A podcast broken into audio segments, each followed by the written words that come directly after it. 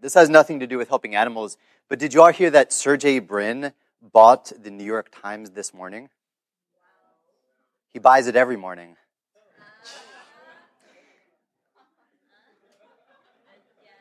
All right. So, my name is Nick Cooney, and I'm the Director of Education at Mercy for Animals, which is a farm animal protection organization. And um, uh, Jeff spoke about some, some ideas and theories about what could be effective approaches to help animals. And as he mentioned, what I'm going to focus on today are things that are going on right now. This year, last year, the past few years, that are having a major impact for millions of animals, and that are doing so at an extremely low cost per animal benefited. So, to give you a little background on myself, uh, aside from being director of education at Mercy for Animals, I'm also the founder and chairman of the board at the Humane League, another farm animal protection organization. And I've written a few books on social change, uh, the most recent being How to Be Great at Doing Good, Why Results Are What Count, and How Smart Charity Can Change the World, which, as you may guess from the title, is a book about promoting an effective altruist, utilitarian approach to giving and volunteering and working at nonprofit organizations. Now, despite the fact that I work at an animal protection organization and have done so for the past decade, I am not what you would consider or what some people would call an animal person. I never had pets growing up. I don't have pets today. I don't ever intend to. And while I think dogs and cats are cute, just like all of you do, I don't have any special affinity or bond for animals. Uh, back in college, this handsome gentleman you see before you, uh, when I was in college, I worked on all sorts of social issues. And yes, that, that is indeed me. So I worked on animal protection issues, but also worked on environmental issues, anti poverty initiatives, human rights endeavors. But over a number of years, after dabbling in these different areas, I came to, to believe, and still do to this day, that the area where I could do the most good, help the greatest number of individuals, reduce the most animal suffering, was in the area of animal advocacy, and specifically in the area of farmed animal advocacy. And I maintain that belief today because of the massive proven impact of smart approaches to helping animals. And it's so, so it's some examples from that area that I want to go into today. So this is a battery cage, which Jacy mentioned earlier. This is where the majority of egg laying hens in the United States are confined for the entire year and a half to two years of their life. Packed in a narrow cage so small they can barely turn around, cannot spread their wings, and living in these incredibly cruel conditions for their entire life. Now, while the majority of egg laying hens are still confined in these situations, we are seeing some change. For example, since the start of this year, since January 1st, 2015, a campaign run by the Humane League has inspired the three largest food service providers in the country. The companies running college cafeterias and hospital cafeterias and so forth to commit to completely eliminating the use of battery cage eggs from their supply chain. And in fact, it's not just these three companies. 44 of the 50 largest food service chains in the country have all made this commitment and put a timeline in place to eliminate battery cages from their supply chains. All told, these changes will spare over 5 million animals every single year from the intense misery of cage confinement. And if we look at what was spent on this campaign and the number of animals impacted just in the first year, we see that less than 2 cents was spent for every animal spared. And again, that's in year one. As we add up the years this policy is in effect, that number goes down down from 2 cents. This is a gestation crate, which Jacy also mentioned.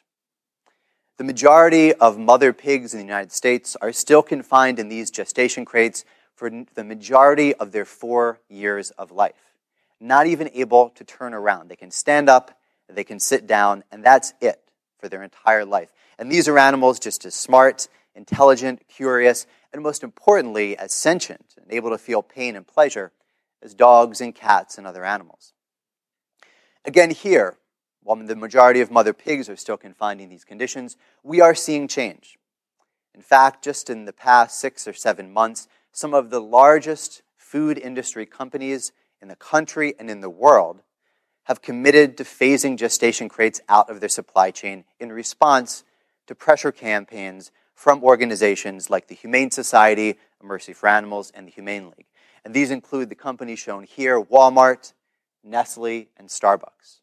And just from these three companies alone, which have made commitments in the past six or seven months, once these commitments are fully implemented, it will be over 18 million animals spared every year at a cost of just 5 cents per animal whose life was made significantly better as a result of these changes. This is a veal crate. Many young male calves who are of no use to the dairy industry because they cannot produce milk, and of no use to the beef industry because they're the wrong type of breed for beef cattle, are still confined in individual veal crates or stalls, sometimes chained by the neck, barely able to move for their entire approximately three month lifetime. But here too, we are seeing change. So, in the past seven or eight years, a growing number of states, thanks to legislative initiatives by the Humane Society of the United States, have banned the use of veal crates, as well as the use of gestation crates and battery cages. In fact, California, where we're all sitting today, as of 2015, the use of veal crates, gestation crates, or barren battery cages are now illegal in the state. Similar laws have been passed in Ohio, Michigan, and other states, and as a result of this, over 40 million animals will live lives with significantly less suffering. At a net cost, when we look at all the expenditures that went into bringing about these legislative victories, of less than 40 cents per animal spared. Now, these are some ways that the welfare of animals have been improved so that they suffer less during the entirety of their life. But another way that farm animal advocates are making a difference is by sparing animals from misery entirely, by reducing the demand for meat and milk and eggs, and thereby driving down the supply, decreasing the number of animals raised and killed in these facilities. Turkeys and chickens are perhaps the most abused animal on the face of the planet.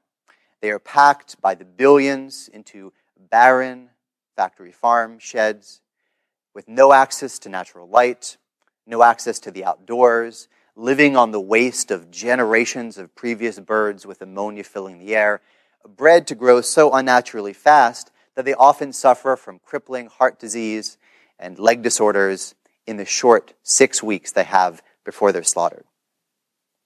While the conditions are indeed grim for these animals, thanks to reductions in meat consumption, far fewer chickens and turkeys are suffering in these ways each year. And here's one example of a campaign that is bringing that about.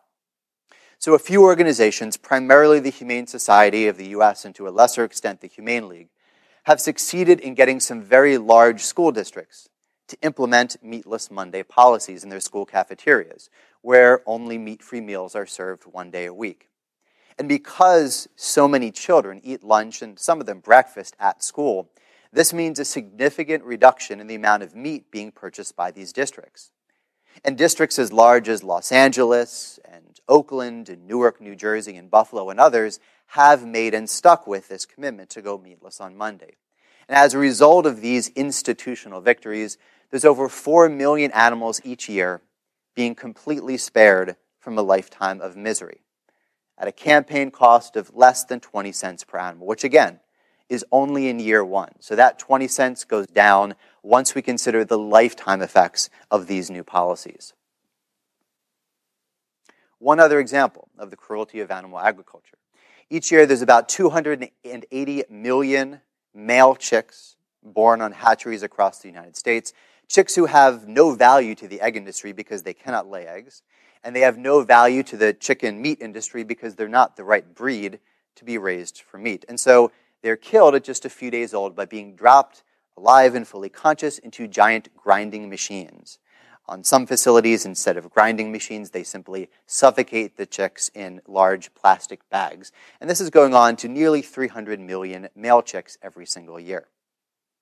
One other way that this and other cruelties are being reduced, successfully reduced, is by reducing consumer demand for these products. So if we look at per capita meat consumption in the United States, it has dropped by 10% since 2007. The average American is eating 10% less meat than they were just a decade ago.